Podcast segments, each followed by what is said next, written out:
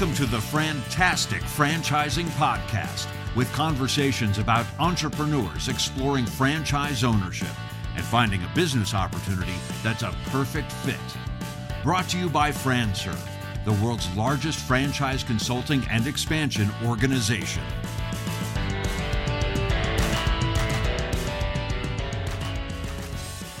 Chatting now with Alesia Visconti. She's the CEO of FranServe. Alesia, how are you today? I am fantastic, Jack. Thank you so much. You know, before we get any further, I have to ask you about Frantastic because every time I see you post something on LinkedIn or anywhere on social media and I see the word Frantastic, it just puts a smile on my face. So I have to ask you, where did that come from and how long have you been using that? Oh, I think it was the first word I said as a baby. so about 29 years ago. Yeah, just just barely. Yeah, just barely. so, well, thank you for introducing that into the community because like I said, it it just puts a smile on my face every time I see it. Before we get into describing more and more about FranServe, tell me a little bit about your history. How long have you been with FranServe and and how did that unfold? I have been told that it is one of the uh, wackiest stories in franchising. So, um, it, it, you know, here's the thing about life uh, and franchising and life in general. You just never know what's going to happen, right? Phone rings, a doorbell rings, you get on a plane, you meet someone, you just never know what's going to happen, right? So, what happened with me, I did not ever come from the franchising space. I never owned a franchise prior, never even worked at a franchise prior. Um, I could spell franchising. I did have that down. but what happened for me, I've always been passionate about business and service businesses and businesses that help people. Been a CEO and president for over 20 years at different companies, all in the service business. So franchising is my fifth uh, industry that I've been involved with. So always have enjoyed growing businesses domestically, internationally, so what happened was the last business that I was at was in employment. We were helping executives and mid-level rise, climb the corporate ladder, you know, move advanced, all of that. And I had, you know, 200 and something people working on team. But I started to see corporate America really turning on its people, right? Age discrimination coming up big time.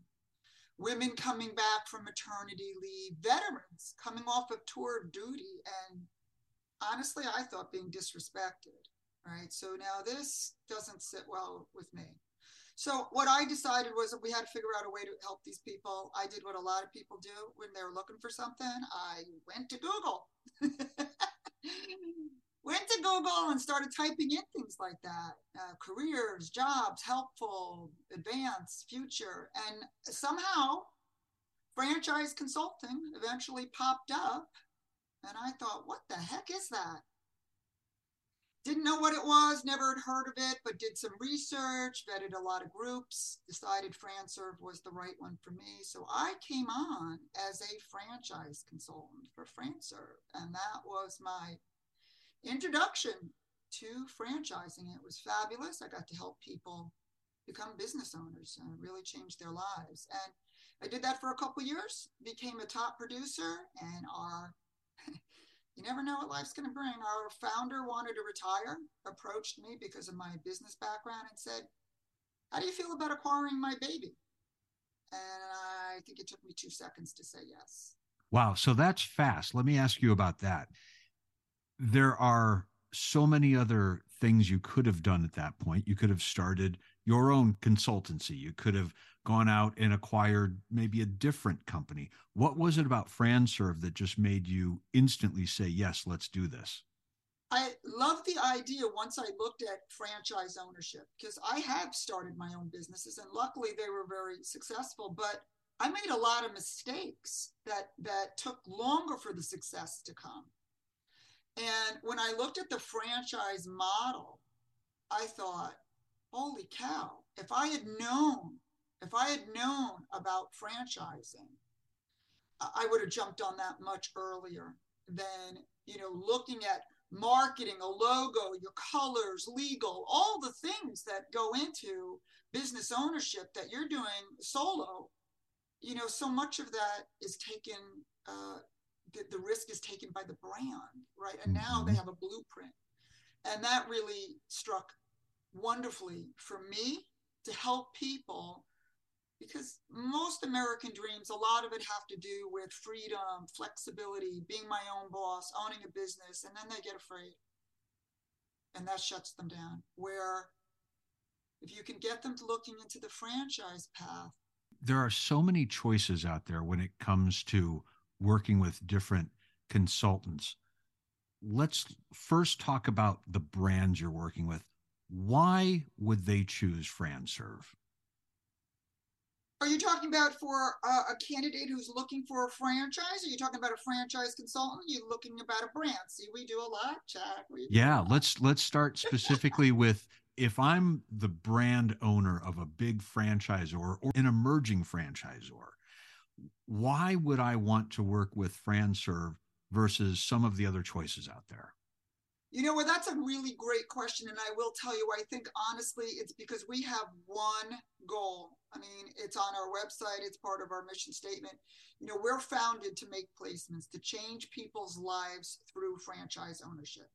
That is it um, we don't really do anything else, right? We don't get involved in being a lead source. We don't get involved in technology development. We don't. We're not an operational management for our franchisors. We're the funnel. We're the ones who take corporate refugees or people who are a little nervous or maybe thinking about, and we're the ones who lead them to the franchisors. And we do that tremendously. It's our only focus. And I think part of it is the culture built in is two phases. One, my background is early on as a life and career coach. So it, it comes through in everything that I do training, certification, development for my consultants. Um, we don't charge for that. I don't charge for anything for my consultants once they come in. Everything for them is at their fingertips websites, um, white papers, certification, going to the convention. I want them to be the best. So I don't we don't charge them. So they always want to learn. There's no barrier for them learning. And I think the other is because I was a franchise consultant. I did that. I my brands relate to me. They knew I could close. They knew I could, you know, motivate my uh, staff to get people to to learn how to do that. Um, the consultants respect me. I, I come from that mindset. So training, technology, develop everything I do is with one focus. Let's make more placements. Let's change people's lives. I love that focus on focus itself, right? If you don't yes. have a focus, what are you doing? But also, I think your your focus on culture and having culture being so big a part of what you do. That must be much more interesting to a lot of the consultants and the brands and the people you're talking to now than maybe even 10 years ago. Culture just seems to be so much more important, especially for some of the other generations coming up right now. I, I joke that I'm finally in vogue, right? finally, right? Because I've always been that, you know, I'm a Jersey girl. I've always been transparent. I've always been what you see is what you get. I say what I mean and mean what I say and don't say it mean, right? So um, and culture yeah i mean um, you know that that's that's critical i mean you know peter drucker you know says it right culture eats strategy you know, for breakfast right yeah. so I, I don't even realize that I impart culture. It's, it's like breathing to me. And the reason is, well, you know it. I was labeled a disruptor when I first came into the i mean i mean within days i think since i came in the industry right? But the the reality is i am a little off the beaten path. I we go to disney for our convention. I wear mickey mouse ears. I love smiley faces. There's not a whole lot of ceos doing that. And when i came into franchising because i didn't come from franchising I wasn't even quote unquote aware that you're not supposed to do certain things in franchising. I'm a businesswoman. I just brought everything that worked and brought it in. And then it was like, oh well that's pretty cool or that's unique so i didn't even you know know um, you know kind of what what the what the rules were i i just i just went with what works and you know the the three core values right integrity is everything grow or die and teamwork gets results i'd say about nine we polled them i think it was 97% of my consultants knew that verbatim that that's our core values. So that answers the question why FranServe. Now let's talk about why now. Why is business ownership and working with a group like FranServe and working with great consultants, why is that more important now than it was even just a handful of years ago? You know, you when people say why now, I say why not now.